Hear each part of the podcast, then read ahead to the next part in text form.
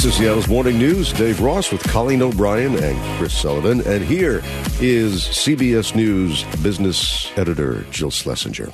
Jill, Yes. here we are with another debt crisis again. And uh, as you as you may have heard, there's this uh, there's this debate over whether Joe Biden should negotiate with the Republicans or not. Where do you come down on this? I hate the debt ceiling. That's really how I feel. Uh, I went on the air last week and pounded the table and on CBS mornings, and uh, I I said, and I think I should just repeat exactly what I said. I am not into politics. I don't cover politics, but I care when politicians mess with my economy, our economy, and um, this is just a real uh, sore spot for me because it. I put it in the category of unforced errors. Okay. What do I mean by that? You know, there are times where weird and bad stuff happens and those things we cannot control. You know, we cannot control a once in a century pandemic. Everybody involved did the best they could. Um, but, you know, in this situation, the debt ceiling, which is the legal limit on the total amount of federal debt that the government can accrue, um, this is something that is sh- should routinely be dealt with. It, uh, we have uh, raised the debt ceiling 78 times to change the limit in some way since 1960. Increasing the debt ceiling is not authorizing new spending. It's just allowing lawmakers the ability to pay for the obligations both Democrats and Republicans voted for in the past. You know, like um, an unfunded tax cut in 2017 or emergency measures during the pandemic in 2020 and 21. And so um, for all the people who are grandstanding, all this is is just it's it's uh, an administrative task which you know even the knuckleheads in DC can't figure out how to do and so when they fight over it it calls into question the ability for the US government to kind of manage its finances and that's not a good look for the rest of the world Have the Republicans specified what it is they would cut? That's a that's a big enough spending item to make a difference in the in the debt.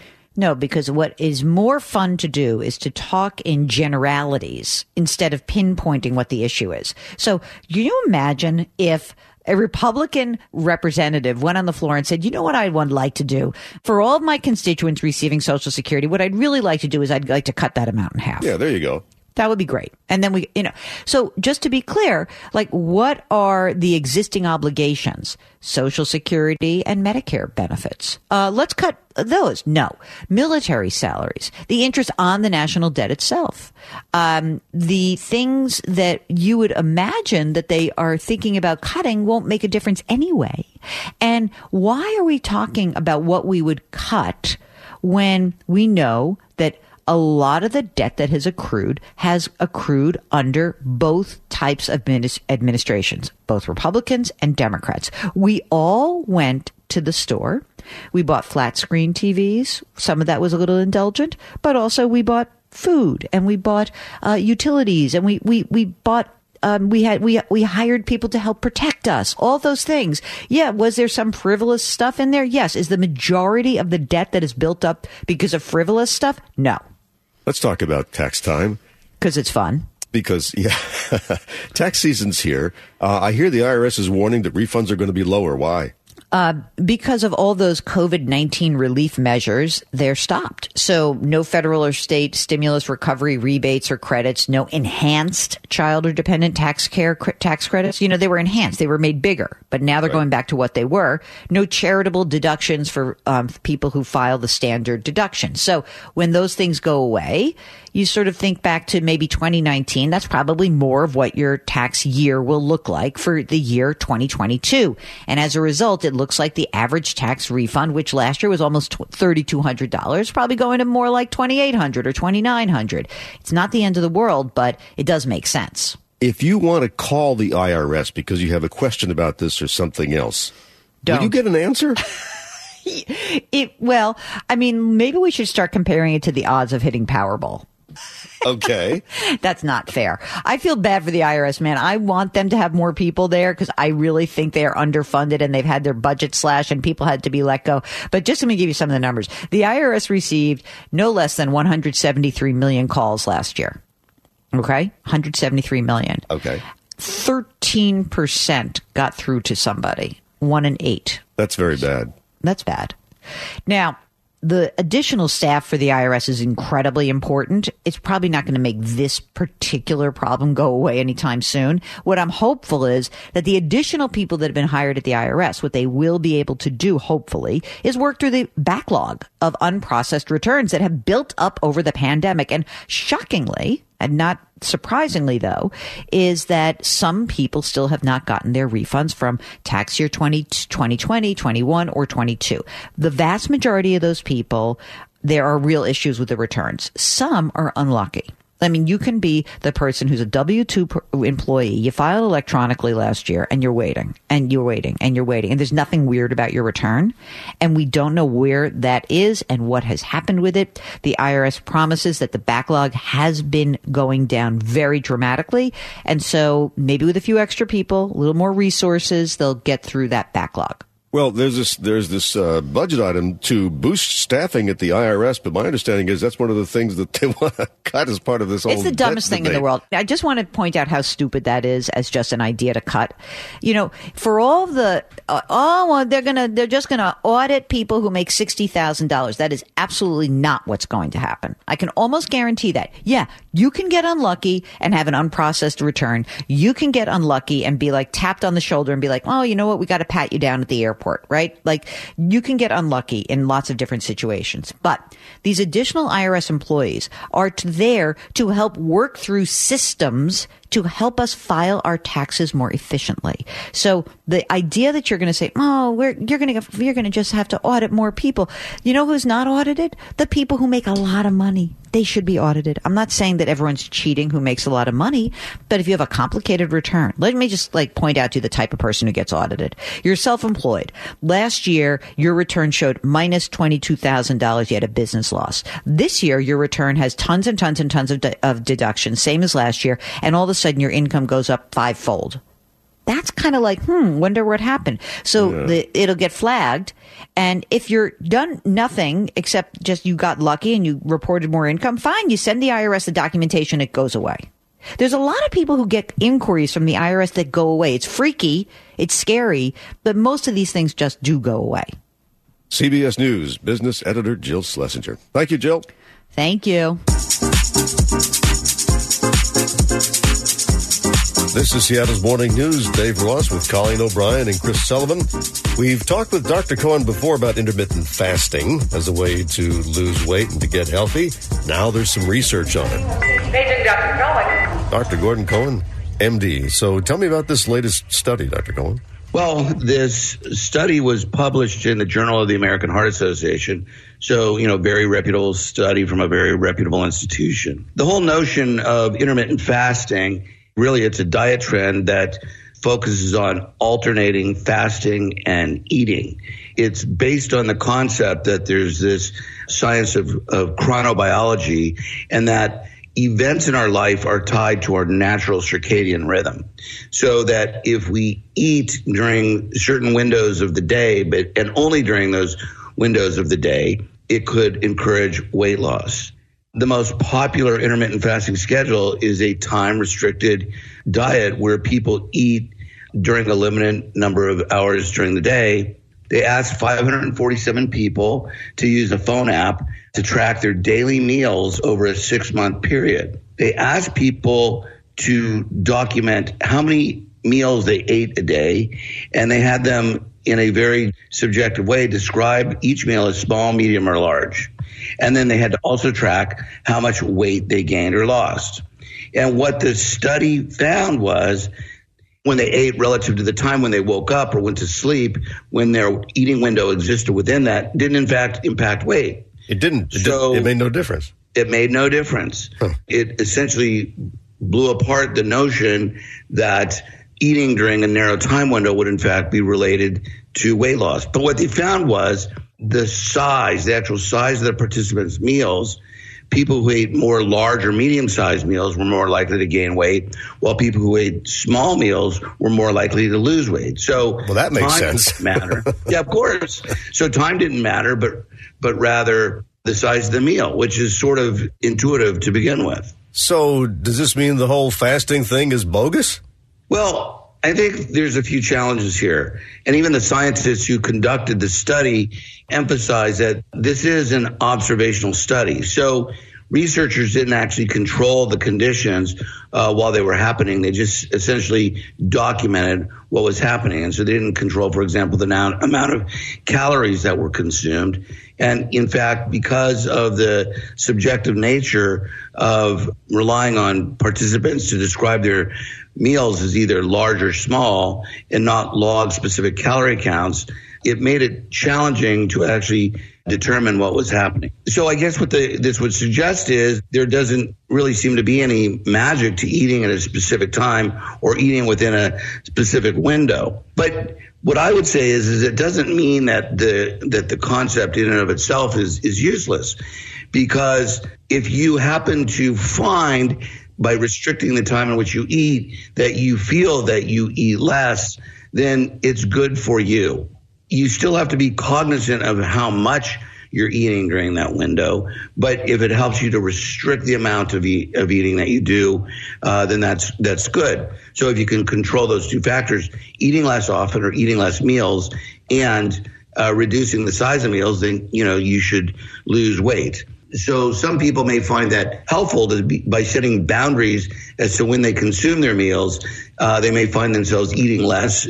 Then, of course, they would lose weight. Don't you think that when you have a a uh, survey where people have to write down everything they eat, just the very fact of writing it down encourages you to eat less? Because you know, after a while, by the end of the day, you see this list of stuff that you've been eating. You say, "Yikes! I don't need to eat anymore now." Yeah, so I, I strongly, strongly advocate for meal tracking. And I really think that everybody should uh, meal track. I, in fact, meal track. And there's numerous apps that you can download for your phone. And it's really helpful to write down everything that you eat and keep track of, you know, not just the number of calories you eat, but the makeup, the, the macros, so to speak, of what you eat in terms of the amount of protein, the amount of carbohydrate, the amount of fat. I myself, I mean, I guess because I'm a you know, a, a cardiac specialist, I might actually track the amount of cholesterol I eat because I try to eat as close to zero cholesterol as I can in a day. I think it's very, very helpful. And when you do track, you will actually find yourself controlling what you eat, whether it's a specific component of food like cholesterol or, or the amount of fat that you eat or the total number of, of calories that you eat. Now, it, it does take some practice to do this, right? At first, you have to like weigh everything and measure everything when you get started. But uh, eventually you get to understand, you know, what a serving size is. You get to understand what, you know, a cup of rice might look like or a cup of almond milk might look like or something like that. You know, a slice of bread is not a slice of bread is not a slice of bread. Uh, so you need to be weighing the bread so you know what the different sizes of a slice look like in terms of their weight so you can accurately calculate the number of calories or whatever macros you're looking at in that slice of bread. Dr. Gordon Cohen, MD. Dr. Cohen, thank you. Thanks, Dave. And we're going to go right into our talk with Seattle Mayor Bruce Harrell. We caught up with him towards the end of the U.S. Conference of Mayors winter meeting in Washington, D.C. last week. They were focused on revitalizing downtowns, which have still had trouble recovering from the pandemic because Seattle certainly is not the only city with empty office buildings these days. You know, I'm bullish on downtown. In other words, I, I just believe that we have to keep it vibrant. But I think there's a balance between having it just residential, but also look at, you have to look at the uh, you know, the city is a economic engine, and so we still have to make sure that businesses have a place to thrive and that and it's safe. So my first responsibility is make sure that the area is safe such that employees will come back and tourists will spend dollars, consumer dollars down there. The fact of the matter is, is that in, in e-commerce world that many people's shopping habits have changed. And given that, we have to explore what will drive someone to go downtown. Is it music? Is it arts? Is it entertainment? Is it a restaurant? Is it daycare, affordable daycare? Is it an educational area? So this reimagining of the downtown gives us the opportunity. It's it's not going to be a nine to five situation like perhaps it once was. It's a it's a 24 hour facility, and now we have some great opportunities because we do have the Seattle Convention Center, we do have the waterfront, we do have a new aquarium. So compared to a lot of what the other mayors are facing, I think we have a great opportunity. Well, I agree with you. What gets people downtown was number one, safety. I would like, I mean, I go to the Pike Place Market uh, several times uh, a week, and it seems to be uh, thriving. So you got food, you got uh, entertainment, you got uh, arts events. And you should have a cop in every corner, and then making it easier to, to start a business. Are you, are you convinced that it is still, if, if a guy or, or a woman has a great idea for starting a new restaurant or some kind of uh, attraction, that they get the cooperation of the city in making it as easy as possible to set that up? I do, and I'll tell you what we've done. And so, you know, I hired Markham McIntyre, the head of our Office of Economic Development, and he knows business. He comes from the business sector. And so I make sure that he understands the need for us to have a vibrant and safe business environment. And quite candidly, that is a narrative coming out of our administration that for me, businesses means jobs and jobs for everybody. And so it's just not C level, CTO people. It's the security guard and the mid level manager and the entry level managers, the student intern. So again, our policies, when you look at again the 30 businesses that we uh, put forth in our Seattle Restored uh, program, looking at vacant storefronts downtown, that's intentionality in terms of making sure everyone has an opportunity. Are you satisfied that the, the people involved in this, uh, in fact, do have a solution? And if they do, can you say when we will begin to see a substantial difference? Am I satisfied? No. I'll just be direct. I won't be satisfied until everyone is housed and the city feels as though we've made incredible progress. And, and I'm not pointing the finger that the city of Seattle as a funder, that we have to make sure that our dollars are used efficiently and effectively. And I will just say that these are not leaderless efforts. That uh, again, my staff, you know, when I changed the structure of my administ- my uh, executive staff, I made sure one person was in charge of everything we do with respect to homelessness and housing.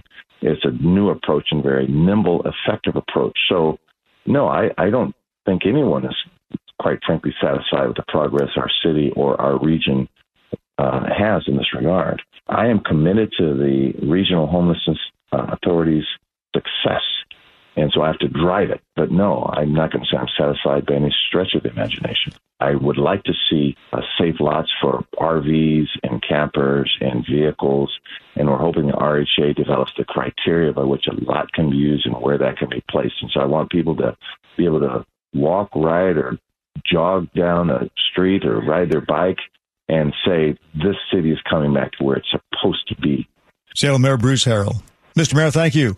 Thank you, Dave. Have a great day.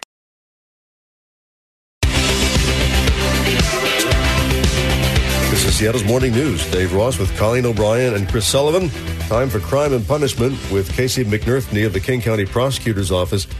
And uh, Casey, it occurred to me we we had that story last week about the the two homicides in Des Moines, and you were telling me that anytime there's a crime like that, it's not just the cops that show up. The King County Prosecutor's Office uh, sends out a, a specialist to look over the crime scene. So tell us how that works. So the way that works is whichever of the 39 police agencies in King County has the call out, they call our office and there's somebody who's on call 24 hours a day. And it always happens at, you know, in the middle of the night or on, a holiday or, or on a weekend where people get a call that there's been a homicide or a suspicious death and they want a prosecutor there too. And the prosecutor almost always who handles that first call out is the one who follows the case all the way through trial. And one of the people who I talked to for this segment was Don Raz, who started in that unit in 1997. The unit started in, in 1995 as a way to, to try to get a better sense of every aspect of the crime because the person who's at that first scene, there might be search warrants that are needed or legal questions that the detectives have and they want somebody there to say hey you know what you don't want is something to come up and then a choice to be made and have it not be legally sound when it gets to trial. So he's so there to make sure that the, the crime scene is is being processed properly. Right, exactly. Yeah, that or or just having an understanding of, of be, if the people who present it to the court and to the public can also have an, an understanding just beyond the forensics and the photos. You know, to say I was there and I watched this happen. You know, the investigation elements that are handled by the police. And he was telling you that sometimes you go to a crime scene and you determine that uh, maybe there's not a case here. Right. Yeah, and and that's that's the majority of times where there's an arrest in a murder case. There's a rush file that's handled uh, uh, a, a charge is rush filed by the King County Prosecutor's Office. But there's there are times occasionally where you have somebody who you know it, it might be a case of self defense and or it, there might be additional investigation that's needed. You, want to make sure that the right call is being made. And by having, you know, for more than two decades, having a prosecutor there from the start of the investigation to observe it can can make sure that everybody's on the same page and that things can be presented to the court the way they actually are. And that's that's not always the case in other states or other other counties. I, I find it hard to believe that there are people who who actually are able to do this kind of thing day in and day out, get a call in the middle of the night and and you know go to a murder scene and um, you you talked to Don Raz as you mentioned, and here's what he said about how to how he manages to what keep his objectivity. You really have to have this mindset that what you're observing at that point is evidence. And I know that sounds shocking to a person who doesn't do this as their work, but you know, I view that whatever made this person human has now passed on by the time I show up to the scene. And he's been doing this for how many years now? He's in his 21st year, so he he he spent time with this unit and the sexually violent predator unit, which is separate. But last year alone, he had 22 homicide callouts, wow. and there's 13 cases this year that are expected to go to trial. And when you look at his his office, there's a whiteboard, and it looks exactly like you would see on a TV drama, where he's got the cases that are in black that are going to trial, the cases in in red that are unsolved, and the cases that are in blue that are still under investigation. And and if, if, you look at any one of those, Don or anybody from MDOP can tell you exactly the details of being at that scene, and and that's the value of, of having that be presented to court. And there's there's even a case that he talked about from 1997 that that he remembers clearly. That he's hopeful that this year there might be a breakthrough genetic genealogy that uh, might get a break in the case. You throw an acronym out there, MDOP, which is Most Dangerous Offender Project, right? Yeah, that's the official name for this group of, of experienced senior deputy prosecutors who respond at all hours to these homicide scenes because that was the official name that it was given by Jeff Baird, who uh, was the prosecutor who started this back in 95. Yeah. And you also asked him about which cases are the worst for him to respond to. Here's what he said The ones that involve children are uh, the worst. And I distinctly remember a father who, a case in Bellevue where a father killed his little five year old and then proceeded to kill his dogs and kill himself. And just um, how ironic it was. He did this in his home where he would have, you know, uh, the world's greatest father coffee cup or uh, an area of the house where it was all the daughter's playthings. That's the part I think would be really tough to, to compartmentalize when you go to a scene like that. Yeah, it's a you know, and, and every one of them, like you, you can't unsee it. You remember those, yeah. and that's and that's part of why it's important to, to share that with the jury too. So it's not just it's it's a delicate balance of being human, but also processing it as evidence. And it, it's uh, really, I wish that every county in the state or nation had an opportunity like we have here. Casey McNerthney from the King County Prosecutor's Office. Casey, thanks very much. You bet. Thanks, Dave. Your daily dose of kindness now brought to you by Heritage Homecraft. When you hear the term essential workers, delivery drivers come to mind. In fact, during the peak of the pandemic, UPS drivers were a lifeline to many people, not just delivering goods, but also some human contact. And in one Virginia community, they decided that special effort deserved recognition. Anthony was completing his delivery route recently when he drove up to this. His customers lined the streets to thank him for his essential work. Adults, kids, even dogs showed up to cheer him on. Patty, who's lived in the neighborhood, telling USA Today. The biggest gift for me is watching his face as he saw why all those people were there. They appreciate him. Anthony has been a UPS driver for the neighborhood for five years now. Anthony makes you feel like you're his favorite customer. He makes you feel like you're the only person he's serving. That is a massive gift to be able to give to somebody. And it's something that you, as the giver, probably really don't recognize because it's just who you are. So you need to be told. And that's why the neighborhood lined the streets to say thank you. Anthony was one of Patty's first friends in her new neighborhood. She moved to Halsey right at the beginning of the pandemic. She definitely lucked out with that UPS driver. Dave? Yes. And now, from the G and Ursula Show, which kicks off right after 9 o'clock news at KIRO News Radio, here is G. Scott. And I hear that the, the topic of discussion around the newsroom this morning has been whether grandparents are more protective of their grandkids than they were of their own children. What brought that up? That's pretty easy. you know, uh, first, I, I, I, agree with this. Uh, I'm that way. Uh, I think a lot of uh, grandparents are that way. And it's real simple. When you're parents, a lot of times you start out being in your 20s right? 20s or maybe early 30s when you're a parent. And then maybe when you're a grandparent, you're in your late 40s and into your 50s.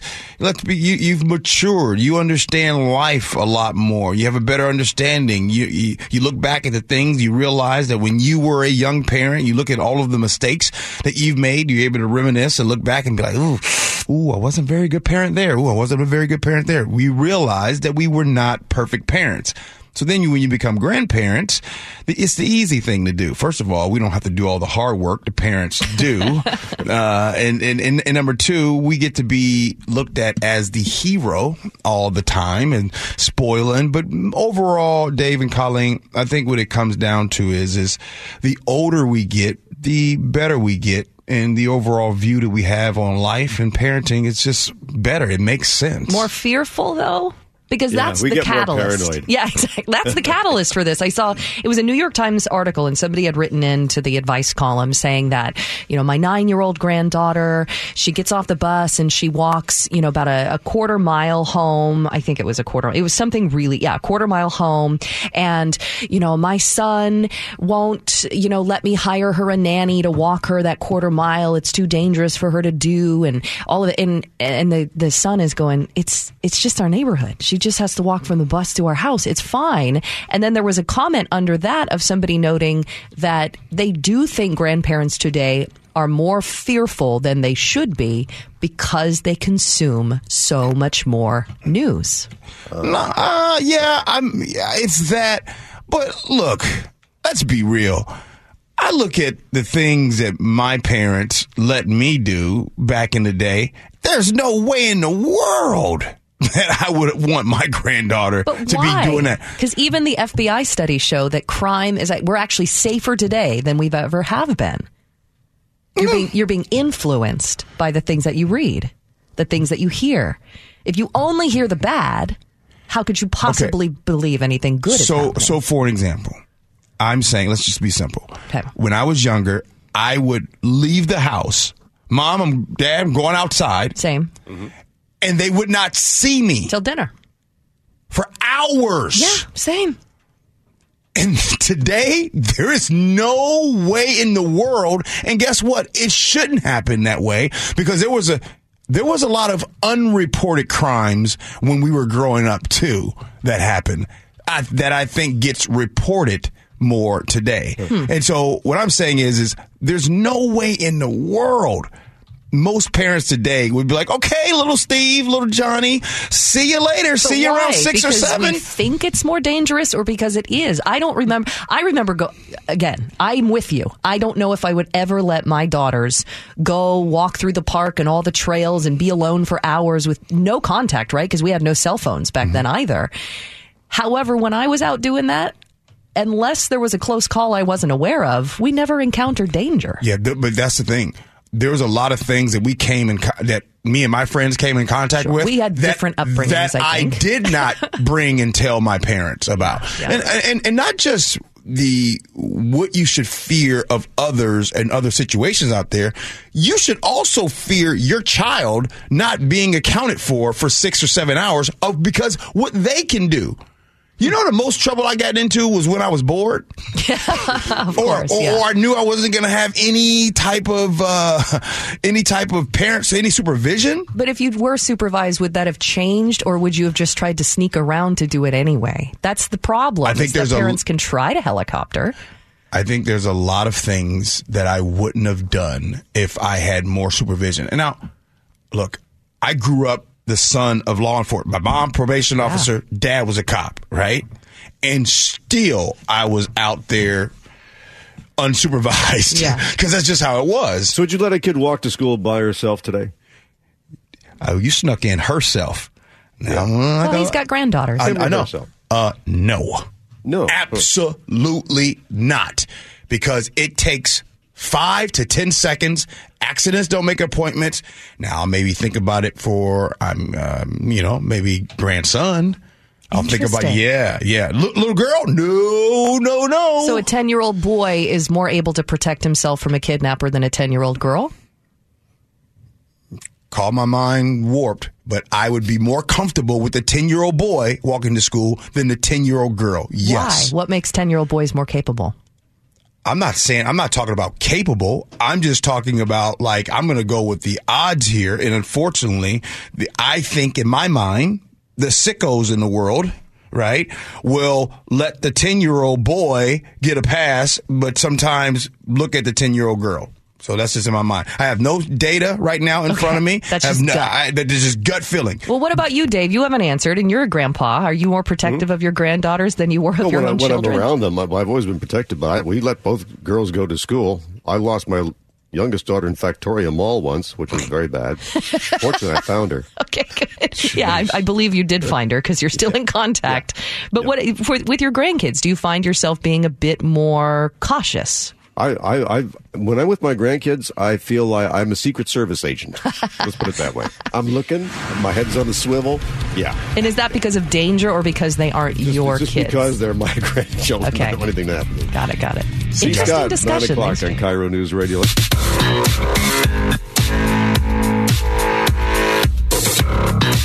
Seattle's morning news.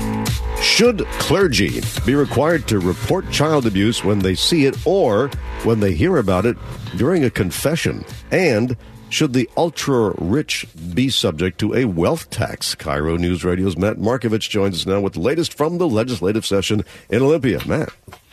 Morning, Dave. Uh, we're entering our third week now, and uh, this is a time when, again, people are still throwing out ideas, and I like to pick out bills that would be easy to understand, and this is why um, I'm, I'm throwing out this one. Uh, just like you said, the they're considering uh, adding the clergy to a long list of what they call mandatory reporters uh, of child abuse. And, you know, I think common sense told you, well, why hasn't the clergy, given everything that's happened in the Catholic Church, Yeah. why hasn't the clergy been added to this list? This, I mean, this list includes physicians, law enforcement, psychologists, people who have confidences, like a physician or a psychiatrist. If they hear uh, a report of abuse, either by the abuser or it's a child, they are they are mandated to report it to the authorities, otherwise it's a gross misdemeanor. They can be uh, thrown in jail for it. So, so there's this proposal now to add clergy, and in, that includes, and it wasn't presented this way originally, confessions. Originally, it was presented that confessions would be exempt, and Representative Republican Representative Tom Dent actually voted against the bill because once they included confessions, he was against it. I'm as passionate as anybody about these children. We're going into a confidential setting, which is, uh, you know, a confession with clergy, but it's only kind of confidential. And so an individual then doesn't go to confession because, well, it's only kind of confidential. And I think it has to be either confidential or not. And he makes a good point there for that argument. The Republicans voted against the bill. Now, Christina De Leon was the, believe it or not, the only member of the public that testified either for or against this uh, bill. She was in favor. To call acknowledging or providing a safe haven for a known abuser sacred or part of a spiritual practice should truly be unconscionable. And again, Dave, I think that's why I picked this bill because I did not know that the clergy was not part of this mandatory list. And so we're going to find out if the, it's again, this is Yeah. a Democratic proposal, see if this is going to have any legs. Yeah, no, I, I that that's been a uh, pretty solid, I think, in, in most states. That because confession is considered confidential, you can't mandate a priest to do it. My, Now, I, I, now, we would be the seventh state to actually require clergy to re- report child abuse. I do not know in the other states if confession is part of that. So uh, that's going to be the big contentious point here. See, I would hope.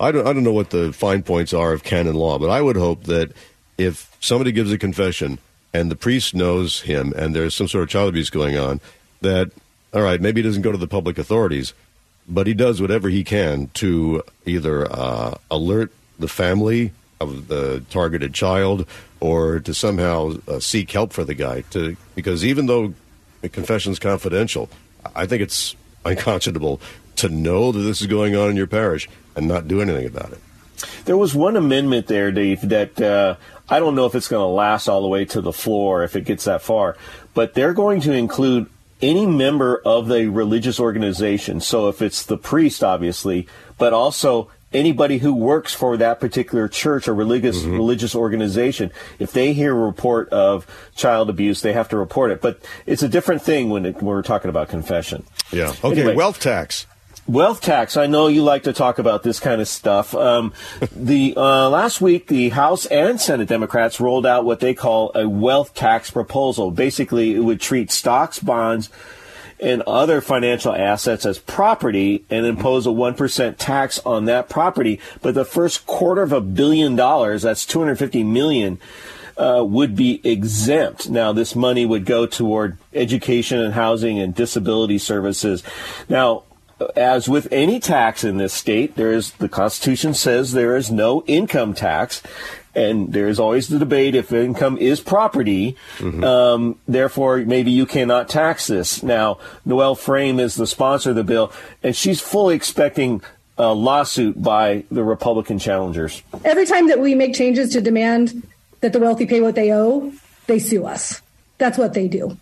In the history of the United States and here in Washington state, uh, there's a long track record of the wealthy suing to try to avoid taxation. I have no doubt that they'll do it this time too. Okay, but, but with this idea, what would be the grounds there? Because the whole the whole reason that the income tax was uh, was taken off the table by at least you know conservatives is that yes, under state law, income is considered property. So what they're saying here is that okay, well then wealth is clearly considered property, and you are allowed to place a one percent tax on property. So there is already the legal framework for a wealth tax in this state, isn't there? Well, and, and what what they what the Democrats are using is the power of exemption. They say that there's broad use in this state of the allowance of an exemption for a property tax, and because they're providing a quarter of a million, do- quarter of a billion dollar exemption here, and it's it's uh, it's very simple. Anybody who, and, well, I should also say they've calculated that this affects 700 people Yeah. in the state of Washington, we're talking about a quarter million. So words, it'd be a quarter million uh, per year, right? Correct, correct. But it's that, but because they're providing an exemption, that is allowing them to exercise this tax. Um, um, you know, again, everything that's we've talked about in terms of property tax, we have a capital gains tax that's cor- currently in the court. This Thursday, um, the state Supreme Court is hearing arguments about an excise tax. Uh, is that considered constitutional or not? So you may pass something like this this year, fully expect it to go to the courts, and the state Supreme Court is going to end up answering all these questions. All right. And um, one more thing, you know, the there this is a tax week. You know, today they're talking about raising, allowing cities and counties to raise the sales tax by 0.101 percent to raise money for police officers. Uh, again, it was tried last time, got stalled. Um, you know, all these tax bills got stalled. I, I should bring up that there was a one percent across the board wealth ta kind of uh, income ta- excise tax across the board that was passed two years ago. Again, that failed. Uh, it just got stalled. It didn't happen. So this this session, this is the big attempt to raise taxes in a unique way using the exemption provisions in the state constitution. I thought they had this huge surplus. Why'd they have to raise taxes? You're right. They have a four billion dollar surplus, but and again, the the proposals by the Republicans is already laid out to give the average person some money back from this surplus, just help the middle class tax uh, payer. But uh, that's uh, the Democrats have already lined up how they're going to spend the money. Yeah. KIRO News Radio's Matt Markovich. Thank you, Matt. You're welcome, Dave. I'm Dave Ross. And I'm Colleen O'Brien. Thanks for listening to Seattle's Morning News. You can hear us live every morning on 97.3 FM or subscribe to this podcast and you'll never miss the show.